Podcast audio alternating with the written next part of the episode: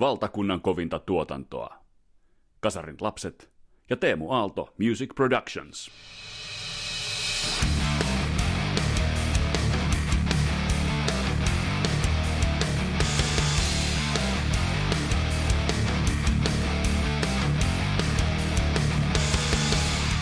Tässä Kasarilapset podcastin jaksossa otetaan vielä vähän tuntumaa Waspin keikkaan Helsingin kulttuuritalolla. Vähän puffataan tuota Doug Blairin loistavaa haastattelua ja pohditaan sitä, että mitä tapahtuu siinä vaiheessa, kun bändi ei saa omaa historiaansa kiinni. Ja vähän shoutouttia myös Kasarilapset heimon suuntaan. Teitä oli mahtava nähdä. Mun nimi on Vesa Wienberg, tää on Kasarilapset podcast. Tervetuloa matkaan mukaan.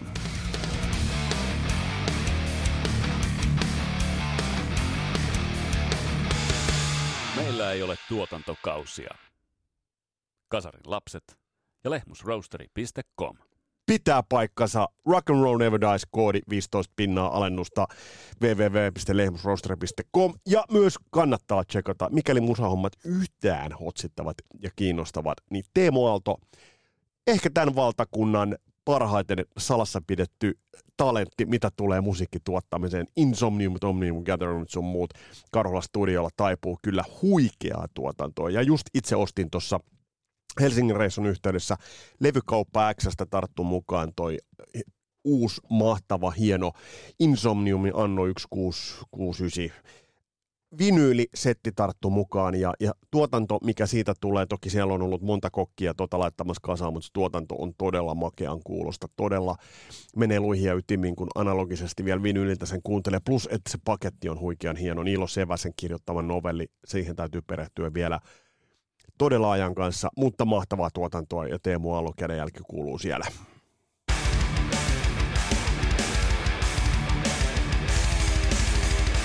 Tämän jakson itse asiassa, mun piti laittaa Doug Blairin haastattelu tämän jakson yhteyteen, mutta laitetaan se tuossa ensi viikolla. Tehdään tästä tämmöinen pikku sunnuntai, alkuviikon, maanantai bonus, miksi tätä nyt sitten kutsutaan. Koska oikeastaan tuosta Vaspin keikasta jäi aika paljon hampaankoloon.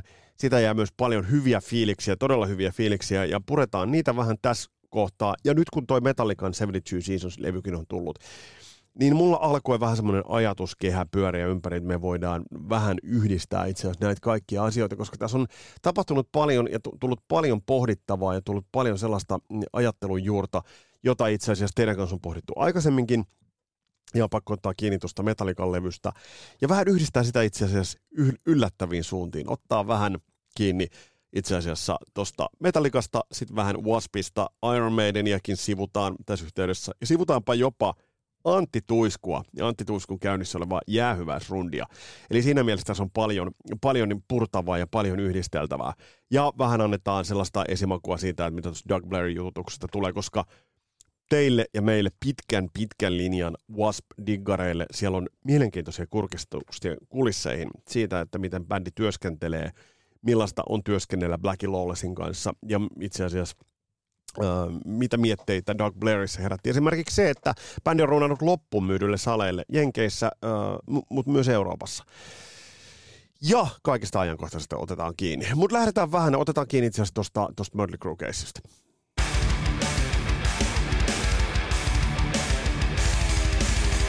Ja sehän totta kai jatkuu sillä tavalla, että nyt sitten on tullut arvioita ja, ja ilmoille heittelyitä tullut siitä, että onko Mick Mars tässä vähän niin kuin vietävissä tässä keississä ja tässä kiistassa, menee ja tiedä. Äh, varmasti on ihan fakta, on ihan tasan, tasan tarkkaa, että siellä on juristit kummassakin kämpissä tällä hetkellä mm, sekä – laskuttaa, että hieroo karvasia juristin käsiään yhteen ja miettivät, että ai helvetti mikä keissi meillä on.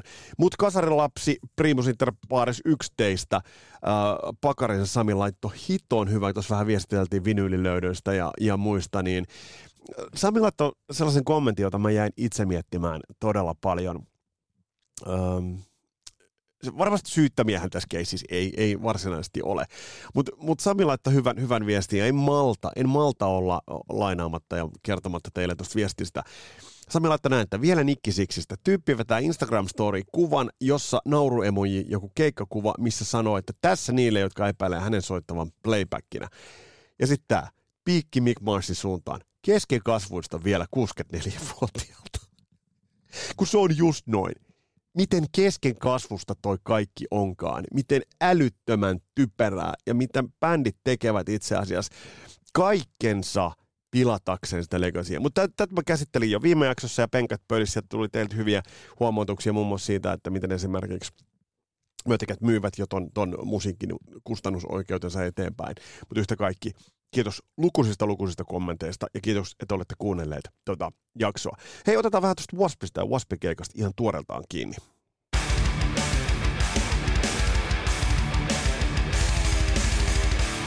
todellakin kulttuuritalolla tuli käytyä ja siitä pari sanaa ihan, ihan hetken päästä, mutta sitten kulttuuritalon keikan seuraavana päivänä, kun keikasta oli vielä se hyvä maku suussa, niin äh, tuli, tuli sitten viesti, viesti siitä, että bändin Oulun keikka oli peruutettu. Mä en ihan suoranaisesti osannut sitä odottaa, että se keikka tultaisiin perumaan, mutta nyt jälkeenpäin kun ajattelee, niin ehkä sitten kuitenkin joitain merkkejä, joitain merkkejä saattoi olla ilmassa. Mutta ennen kuin mennään tuohon keikkaan, niin äh, oli aivan mahtava tuolla keikalla nähdä. Oltiin siellä Ragekokki Villen kanssa, ähm, jolla on se alkuperäinen kasarilapset Primus Inter Pares. Itse asiassa siinä on teepaita. Ne teepaidat on jossain vaiheessa tulossa, mutta siinä on helvetin hyvä teepaidan teksti. Kasarilapsi Primus Inter Pares. Ai helvetti. Ai hitto toihan pitää tehdä. Mutta oli, oli kiva nähdä, nähdä teitä siellä ja on pakko heittää shoutouttia muutamille teistä, nimittäin Kimmo, vanha, vanha lukiokaveri Karhulasta, jonka kanssa ollaan eri yhteyksissä Dark Rivereissa ja muualla ollaan, ollaan juteltu ja on, on vankkaa äh, Kasarilapset Espoo chapterin, chapterin edustusta, niin oli kiva nähdä ja siellä oli, oli teitä muitakin ja nyt lähtee shoutouttia lähtee Maxin, Akin ja Vellun suuntaan. Janne en nähnyt siellä, mutta Jannekin oli siellä kuulolla, joten shoutoutti lähtee sinne. Ja kerrottakoon, että tuon Riksun suunnassa Akilla Vellulla ja Jannella on kuulemma kasari cover nimeltään Old World Lizards, ja olipa jopa puhetta, että Riksun suunnassa saattaisi jotain tapahtua. Mutta menee tiedä. Ja Max oli ihan tuoretta, tuoretta tuttavuutta, kova Matt Langen, kova Def Leppardin ystävä, ja tuli kysymään siinä, tuli paiskaamaan yläfemmaa, ja sitten Max kysyi, että että olisiko jossain vaiheessa mahdollisuus ottaa Def Leppardia ja Matt Langia käsittelyyn, niin sanoin, että voi veli Veikkonen, sitähän löytyy sieltä jo. Joten ei muuta kuin tervetuloa Max Kööriin mukaan. Mitä tuosta kulttuuritalon illasta, kun sitä porukkaa katsoi, niin kaikkihan oli Lähdetään tuohon keikkaan itse asiassa nyt. Ja, ja otetaan, vähän, vähän analysoidaan sitä, että mitä, mitä, mitä se oli. Se atmosfääri oli, kaikki oli kohdallaan. Kulttuuritaloa on parjattu todella paljon keikkapaikkana mutta se on just kuitenkin semmoinen välimallin karsina, välimallin lato, jota Suomesta ehkä pikkasen puuttuu. Okei, akustisesti soundipolitiikka siellä on ollut aina vähän ongelma. Mä oon käynyt katsomassa mm, siellä lukuisia bändejä, muun muassa Iron Maiden ja Whitesnakea tullut, tullut siellä käytyä ytsittyä. Ja ei se soundillisesti ole ollut ikinä mikään niin kuin parhaista parhaan. Mutta sitten jos oikeastaan lähdetään miettimään, niin mainitkaapa nyt sellaisia areenoita tai venueita, jotka ovat, niin, että sä tiedät, että kun bändi on keikalla venuella X, niin, niin sä lausut itsellesi, että no se, se on hyvä soundinen venue. Eihän niin varsinaisesti, sehän vaihtelee, se riippuu hirveästi bändistä, se riippuu hirveästi ähm, kattauksesta, show magnityyдistä ja monista tällaisista asioista, että onko siellä hyvä soundi. Tällä kertaa kulttuuritalo oli just sopiva. Loppuun myyty, se näytti hyvältä. Sä tuut siihen aulaan, tämä oli K18-keikka, tuut siihen aulaan, siinä on uh, merchandise-pisteet on siinä Vaspilla isosti, ja siellä on lämpöinen Crazy Leaks, sitä ei liiemmin huudeltu. Ja mullakin on Anthem for America ja muuta on, on, on noilla omilla listoilla, mitä on pyörittänyt. On tainnut jossain vaiheessa mainitakin bändin tässä, tässä jos jonkun jakson yhteydessä, en nyt jaksa tarkemmin muistaa, niin se tuli vähän yllätyksenä ja siitä pari sanaa, mutta, mutta yleisö oli hyvällä jalalla. Se näki heti, kaunis keli, vaikka kylmän tuulinen keli, niin porukka oli hyvällä jalalla, loppuun myyty. Siellä oli porukka meni heti ostamaan paitoja, meni ostamaan bissiä. Siellä oli vahva odotuksen tunnelma. Se oli hyvin otollinen kaikin puolin. Ja sitten kun meni sinne itse saliin, niin kun toi kulttuuritalo on loppuun myyty, se näyttää hyvältä. Öö, siinä päivällä kävin Doug Blairia jututtamassa, käytiin pyörähtää siinä lavan edustalla, niin silloin kun se näki sieltä lavalta käsin, niin tajus, että se on itse asiassa tosi kompakti, ja silloin kun se on loppuun myyty, se on varmasti bändille todella nasta, nasta lato vetää. Eli tässä mielessä kaikki oli kohdallaan, kaikki oli ehdottomasti kohdallaan, ja sitten kun tultiin iltaa kohti, kun porukka alkaa tulla lisää, se odottava fiilis, niin se, se oli siistiä. Crazy Leaguesista sen verran, että Crazy Leaguesille oli annettu sen verran spottia ja tilaa siitä lavalta, kun sä voit olettaa, että Waspin keikalla Crazy Leaguesille annetaan sitä tilaa. Eli sitä nyt, sitä on ollut niin kuin not whole hell of a lot. Ja siinä oli edelleen, kun tiedetään se, että Black Lawless vetää sen Elvis-standinsa kanssa sitä niin kuin lavan keskeltä sellaiselta korokkeelta, niin se koroke oli siinä. Eli, eli Crazy Leaksin laulaja, jonka nimeä en nyt tiedä, en sen, sen, tarkemmin bändin perehtynyt, niin, niin joutui vähän kiertämään sitä. Crazy Leaks teki sen, mitä teki. Bändillähän on, on pirun hyviä biisejä. Ja se on niin svedu, kun svedu vaan bändi voi olla. Eli siinä on tavallaan kaikki kohdallaan. Siinä on niin kuin tukat mintissä, kamat kunnossa. Kaikki on niin mietitty, että se on valkoiset tennarit, se on niin kuin mietitty jollain tavalla niin loppuun saakka. Ja se on, se on tosi makeata. Sitten siellä on se, se jenkkilippu, jossa on itse asiassa äh, siinä kohtaa, missä on niin kuin starat on oikeassa jenkkilipussa, niin siinä kohtaa on sitten nämä, tämä Crazy League C ja L. Eli se oli makea, kun laulaja sitten meni ottamaan sen lipun, niin siitä ties, että, että sieltä tulee nyt sieltä tulee Anthem for America, joka on helvetin hieno, hieno biisi, josta esimerkiksi äh, tuottaja Teemo Allon kanssa äh, puhuttiin yhden studiosession yhteydessä, että et, et se, on, se on makea riffi, se on hyvin rakennettu, siinä on hyvä melodia, koukku, että siinä on niin kuin nastasti otettu Youth God Wild käännetty sitä vähän toisinpäin ja itse asiassa saatu se toimimaan. No, mut, ja se video, videohan on niin kuin ihan silkkaa, silkkaa A++-luokkaa. Mutta Crazy teki sen, mitä teki, soitti todella lyhyen setin. Aloitti, aloitti, taas aloittaa tasan kello seitsemän ja soitti varmasti 25 minuuttia, jos ehkä sitäkään. Jengi oli ihan all right messissä. Se, mikä siinä kohtaa, ja en tiedä huomasitteko, mutta mut mikä ainakin huolastutti minua ja Ragekokkia, niin oli se, että Villeä siis. Mikä, joka, käykää muuten katsomassa Villen tu- tuoreimmat vedot, se löytyy muun muassa meikäläisen ideoma tämmöinen teriakivokki, no mutta se siitä. Mm, niin se, mikä itse asiassa vähän huolestutti, oli se, että PA pätkäs muutamia kertoja. Eli, eli siinä tuli neljästä viiteen sellaista klippausta, että se klippasi täysin, eli sieltä ei tullut mitään. Ja tämä itse asiassa pisti vähän pohtimaan, että tuleeko tilanne olemaan tämä siinä vaiheessa, kun Wasp kelaa, Uh, mutta mietittiinpä sitten Villen kanssa siinä, että liekö siellä ollut Blackia niin kuin jonkun Namikan kanssa laittamassa pikkusia, pikkusia säväreitä sinne. No ei sentään. Mutta Crazy Leaks heitti tosi hienot shoutoutit Waspille, antoi respektiä, teki kyllä kaikkensa ja oli tiedostanut sen roolinsa. Waspisthan on todella pahaa tarinaa, mitä ollaan kuultu muun muassa Sakari haastiksesta, mitä ollaan luettu, uh, onko se Beast in Black vai Battle Beast, mä eden, edelleenkään erota niitä bändejä toisistaan niin, niin että et on tosi julmaa tarinaa sieltä rundilta, että et, et kuulemma Blackie on osannut olla todellinen mottipää lämpäribändiä kohtaan. Mutta tästä, tästä mulla ei ole nyt tällä hetkellä tietoa. Mielenkiintoista oli muuten se, kerrottakoon sen verran heads upia tuosta Doug Blairin tulevasta haastattelusta, mikä on tulevassa jaksossa, mikä on itse asiassa tosi tosi nasta haastis. Mä kysyin sitten niin haastiksen lopuksi ja heitin vähän sellainen curveballin Dougille, että onko teillä lämpäriä? Niin, niin Doug sanoi, I don't know. I have no idea. Tämä oli niinku mun mielestä vähän semmoinen, että no itse asiassa, mitä sä et voi sitä tietää. No mut se, se siitä. Mutta sitten itse se Waspin veto.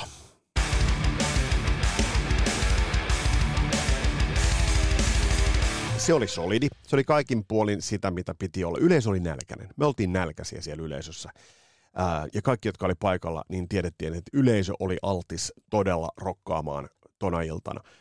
Wasp tuli lavalle tyylikkäästi. Se lava oli mun mielestä niin kuin tyylillä ja pieteetillä rakennettu. Että jos, ö, jos ajatellaan niin, että miten ison näköisen lavakattauksen kulttuuritalon kokoiseen latoon bändi sai tehtyä. Siellä oli nämä tämmöiset sirkusjulisteet. Ja tä, tästä kuuntelin yhden podcastin, oliko, oliko hetkonen, Eddie Trunkin haastattelusta oli Black Lawless, löytyy YouTubesta, hyvä haastis.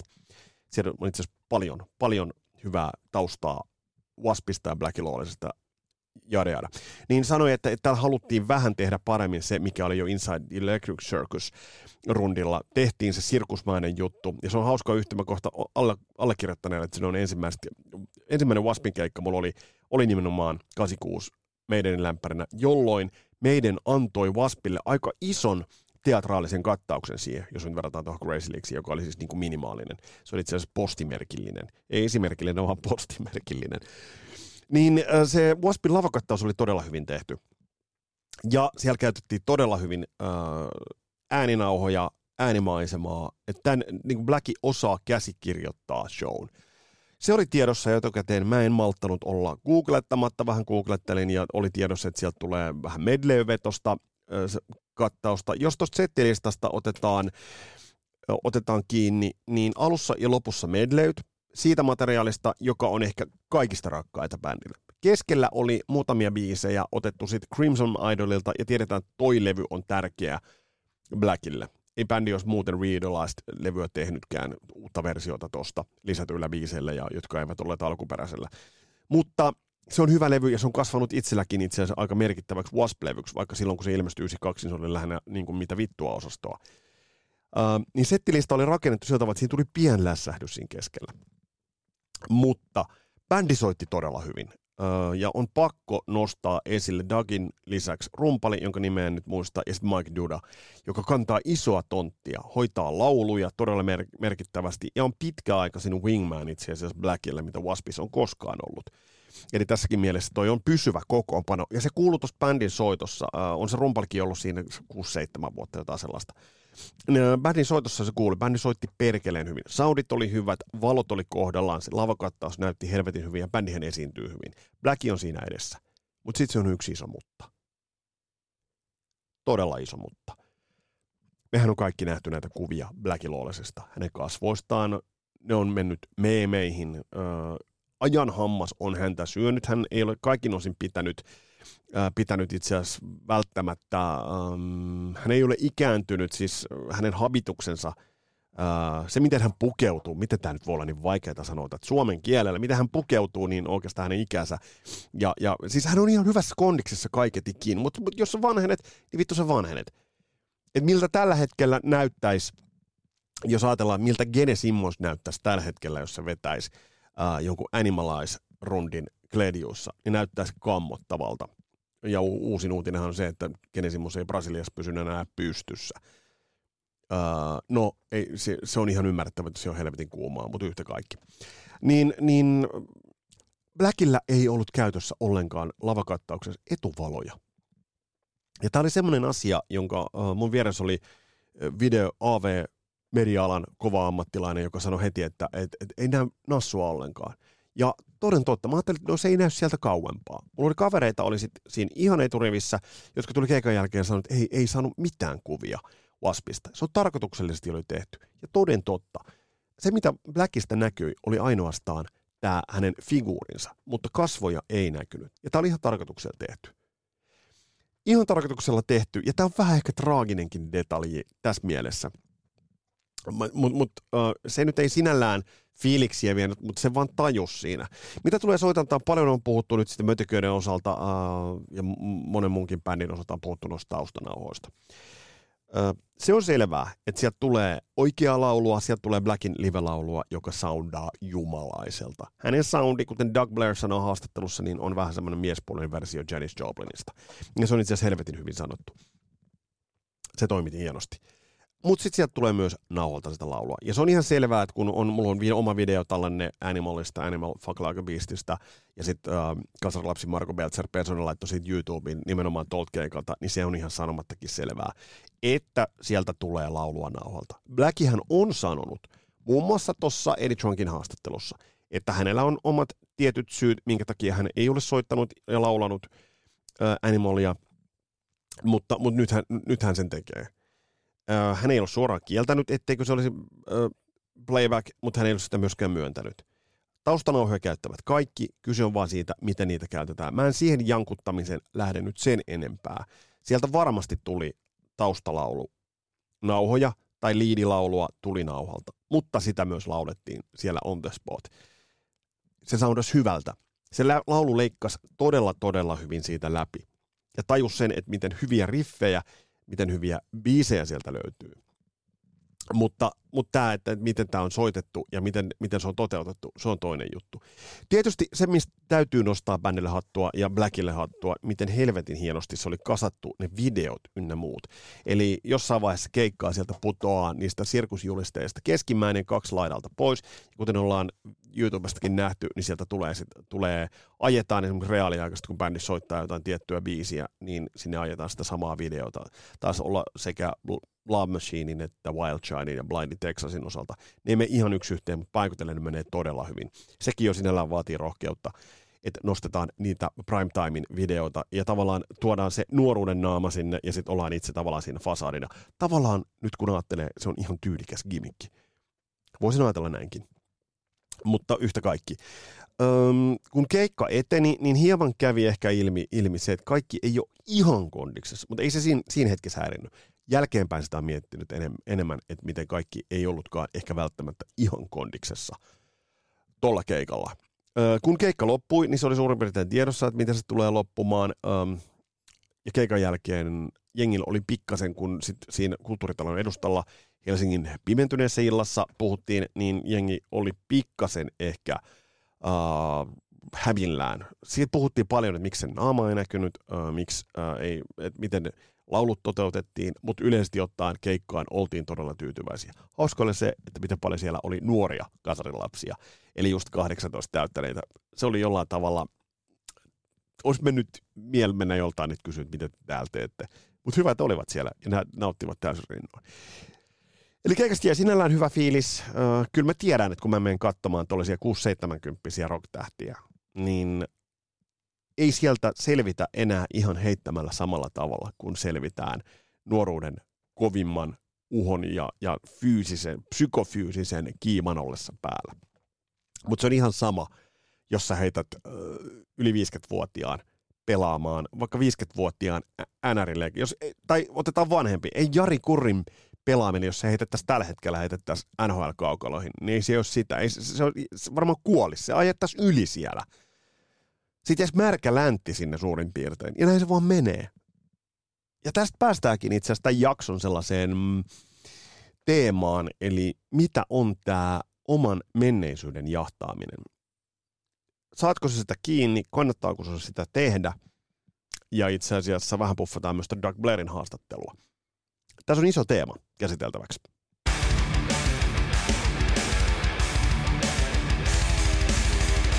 Nimittäin otin tuossa tuoreeltaan äh, Helsinkiin matkatessa ja sieltä poispäin matkatessa otin kuunteluun 72 Seasons tuoreen Metallica-levyn.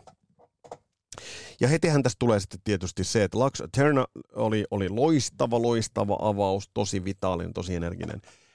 Sen jälkeen tulee biisit, minkä nimiä mä en nyt enää edes muista, eivät olleet yhtä hyviä. Eivät millään, millään mittarilla, mutta sieltä se levy tuli levy tuli ulos ja onhan se ollut todella odotettu levy. Ja hyvä niin, en mä, en mä, mikäs, mikäs helvetti mä olen ottamaan iloa ihmisten, ihmisten fiiliksistä, jos jotain levyä odotetaan todella paljon. Se, mikä tuossa levystä on muuten pakko sanoa, niin kun mä kävin sen hakemassa, tai kävin hakemassa ton Insojen levyn ja sitten ostin muuten Stonen, Stonen debyytin vinylinä. Se vaan on hyvä. Niin, niin kuin tota vähän siinä sor, käpel, käpelöin sitä Metallican uutta levyä, niin kyllähän on, on paljon laitettu vaivaa ja paljon laitettu, laitettu efforttia siihen, että miten toi saadaan miltä toi saadaan näyttämään helvetin tyylikkäät kuvat. Ja muutenkin niin, niin, niin äh, olisi tosi laimeita sanoa, että vinyli on voimakkaasti back, mutta kyllähän vinyylilevyt ovat voimakkaasti back. Eli, eli siinä mielessä niitä, niitä ostetaan paljon ja uudelleen julkaisut ovat, ovat todella, todella tyylikkäitä ja isoja ja helvetin painavia nykyään. Mutta painavaa on myös toi, jos tuot Metallican uutta levyä katsoo, niin 12 kappaletta, tunti 17 minuuttia. 77 minuuttia tanakkaa asiaa. Metallica ei tee tuolla levyllä mitään väärin. Iron Maiden esimerkiksi tekee sen jutsulla helvetisti asioita väärin. Metallica on laittanut tuohon paljon efforttia, rakentanut biisit, soitot niin hyvin kuin he vain osaavat. Tuot levy kun kuuntelee, vaikka esimerkiksi tuo 72 Seasons, joka lähtee todella komeasti – Siinä on paljon, paljon sitä metallika-ideaa. Siinä on paljon sitä metallikaa, mitä me rakastetaan. Ö, bändi tekee tuolla parhaansa. Mutta mitä Metallica voisi tehdä vuonna 2023, että me oltaisiin aidosti, me oltaisiin, että se aiheuttaisi meistä, nyt jos katsotaan nyt, ähm, mä oon nähnyt paljon Facebook-postauksia teiltä, että et, et osa sanoo, että ihan paskaa, osa sanoo, että tämä on todella hyvä levy. Tämä on, on helvetin hyvä levy. Äh, mutta jos rehellisesti katsotaan, niin mitä Metallica olisi voinut tehdä, että se voisi saa aiheuttaa ne samat vibat, samat fiilikset tai saman sensaation kuin vaikka Ride the Lightningilla tai millä tahansa kasarin levystä tai Black Albumilla. Ei mitään. Metallica tekee tolla kaikki oikein, mutta se ei riitä, koska Metallica jahtaa tiedostaen tai tiedostamattaan jahtaa menneisyyttään, jahtaa sitä, mitä he ovat olleet. Tuossa on paljon viittauksia nämä lasten tällainen pinnasänky tematiikka ynnä muut, jos vähän menee lyriikoihin, niin siellä on sitä kasvun, kasvun ja, ja, ja tavallaan sitä sukupolvien ja sitä niin kuin elämänvaiheiden tematiikkaa. Metallica tekee tuolla parhaansa. Se ei nyt vaan tuossa kohtaa riitä, koska Metallica jahtaa sitä omaa haamuaan. Metallica jahtaa sitä omaa identiteettiä, mitä he ovat olleet. Ja tuolla kohtaa he ovat tehneet hyvän levyn. Mä en jaksanut kuunnella tot, niin kuin biisi biisiltä lävitse kokonaan. En, mä en vaan jaksanut. Toi, levyn, toi levy ei koukuta mua sillä tavalla, että mä jaksaisin sen kuunnella. No, onko tämä kaikkien levyjen dilemma tänä päivänä, onko tämä vaan mun oma henkilökohtainen havainto ää, tai omaa kipuilua? Ää, ei. Samalla levykauppareissulla mulla tarttu matkaan Ghostin Meliora ja Prequel-levyt. Ja varsinkin tuo Meliora, kun se ei ole se pidempi painos siitä, vaan se on se alkuperäinen painos, niin kun mä laitoin sen levyn soimaan ja vielä vinyl, miten hienolta se soundas, miten se piti pauloissaan, miten se piti otteessaan – siinä oli yllätyksellisyyttä, vaikka mä tiedän sen levyn, on kuunnellut sen kymmeniä kymmeniä kertoja, niin, niin äh, siinä on se ero, että Ghost jahtaa jonkun muidenkin, muiden bändien haamuja, mutta Ghost ei jahtaa sitä omaa haamuaan. Saatteko ajatuksesta kiinni? Mulla on aika kirkas ajatus tämä. Ja tässä kohtaa, ähm, no otetaan tuorempi, otetaan vaikka tämä Insomniumin levy. Mm, se ei ole ihan mun sitä keskeisintä musiikkipirtaa, mutta mut silti siellä on paljon hienoja elementtejä. Se pitää pauloissaan. Se, se, se on arvotuksellinen, se on yllätyksellinen, koska mä en automaattisesti vertaa sitä siihen, että mitä insut ovat joskus tehneet. Ja tässä on, tässä on se iso ero. Metallica toi levy, sen ansioksi on sanottu se, että siihen on laitettu efforttia ja yritystä, toisin kuin Senjutsuun. Tuolla jossain meidän palstalla – Öm, oliko tämä Metallican levy arvioitu Hesarissa 2 kautta viitoseksi tai jotain? Ja tuolla meidän palstalla sitten jossain palstalla, no kyllä sen jutsu, se on sentään parempi. No ei ole. Ei, ei se sen jutsu ole miksikään muuttunut siitä. Se on paska, mikä paska, ja sellaiseksi se on tehty. Mä en voi sanoa 72 Seasons-levystä, että se on paska, koska mä kuulen heti tosta levystä, että tossa on yritetty. Metallica on yrittänyt tehdä tossa hyvää jälkeä. Ja kyllä he var- mä, mä ymmärrän, että, että ää, toi levy tulee kestämään ajan testin paremmin kuin sen jutsu. Ja se johtuu siitä, että bändi on yrittänyt. Ja siinä mielessä ää, mä arvostan, että bändi lataa ton kaiken faneille. Tuossa on paljon enemmän laitettu sitä yritystä, mutta edelleen, mikä nyt yhdistää Irmaa ja Metallicaa, niin on se, että he jahtaavat niitä omia haamujaan, omia haamujaan ja, ja sitä, mitä he ovat joskus tehneet. Tavallaan sitähän Waspkin tekee. Mutta tulevassa haastattelussa otetaan tähän vielä loppuun, että mitä kaikkea. Ah, niin, se Antti Tuisku muuten piti mainita. Ennen kuin nyt laitatte tätä, ei, älkää menkö mihinkään. Älkää menkö mihinkään. Tuottaja Taskinen oli käynyt katsomassa uh, Antti Tuiskun keikkaa ja sanoi, että oli mallikas veto, mallikas veto kaikkinensa. Ja siinä on se, että Antti Tuisku nyt tuossa kohtaa laittaa pisteen omalle uralle. Se on helvetin hieno juttu. Se on hieno juttu siinä mielessä, niin kuin mulla on puhuttu. Ihan ensimmäisestä jaksosta lähtien me ollaan tässä, se on nyt tämän podcastin kantavia teemoja on se, että mitä nämä meidän rakkaat hevisaurukset tulevat tekemään. Ja mun semmoinen prediktio tulevaisuuteen on se, että tämä on noin viisi vuotta, and then it's all gone. Katsokaa viisi vuotta, kun laitetaan ikää, laitetaan kissille, laitetaan, no mötikät on jo hajonnut, laitetaan Irmalle, laitetaan jopa metallikalle muille viisi vuotta lisää, niin sitten tulee kissille ja, ja, ja muille, tulee fyysisen suorituskyvyn rajat. Fysiikan lajit tulevat jo vastaan. Mm, Ghost jatkaa pitkään, mm, jo mainitut Insot ynnä muut, siellä on lukuisia bändejä, jotka jatkavat pitkään. Mutta näin tämä vaan menee. Näin tämä vaan menee. Hei, loppuu pari sanaa Doug Blairin tulevasta haastattelusta ja vähän muustakin tulevasta.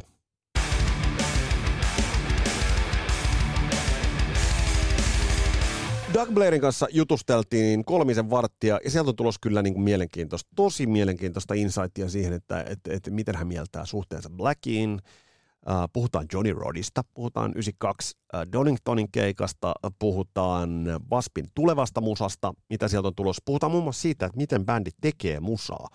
Ja sitten on tullut kyllä semmoinen, semmoinen juttu, että mun piti oikein kysyä, että, että mitä sä tarkoitat?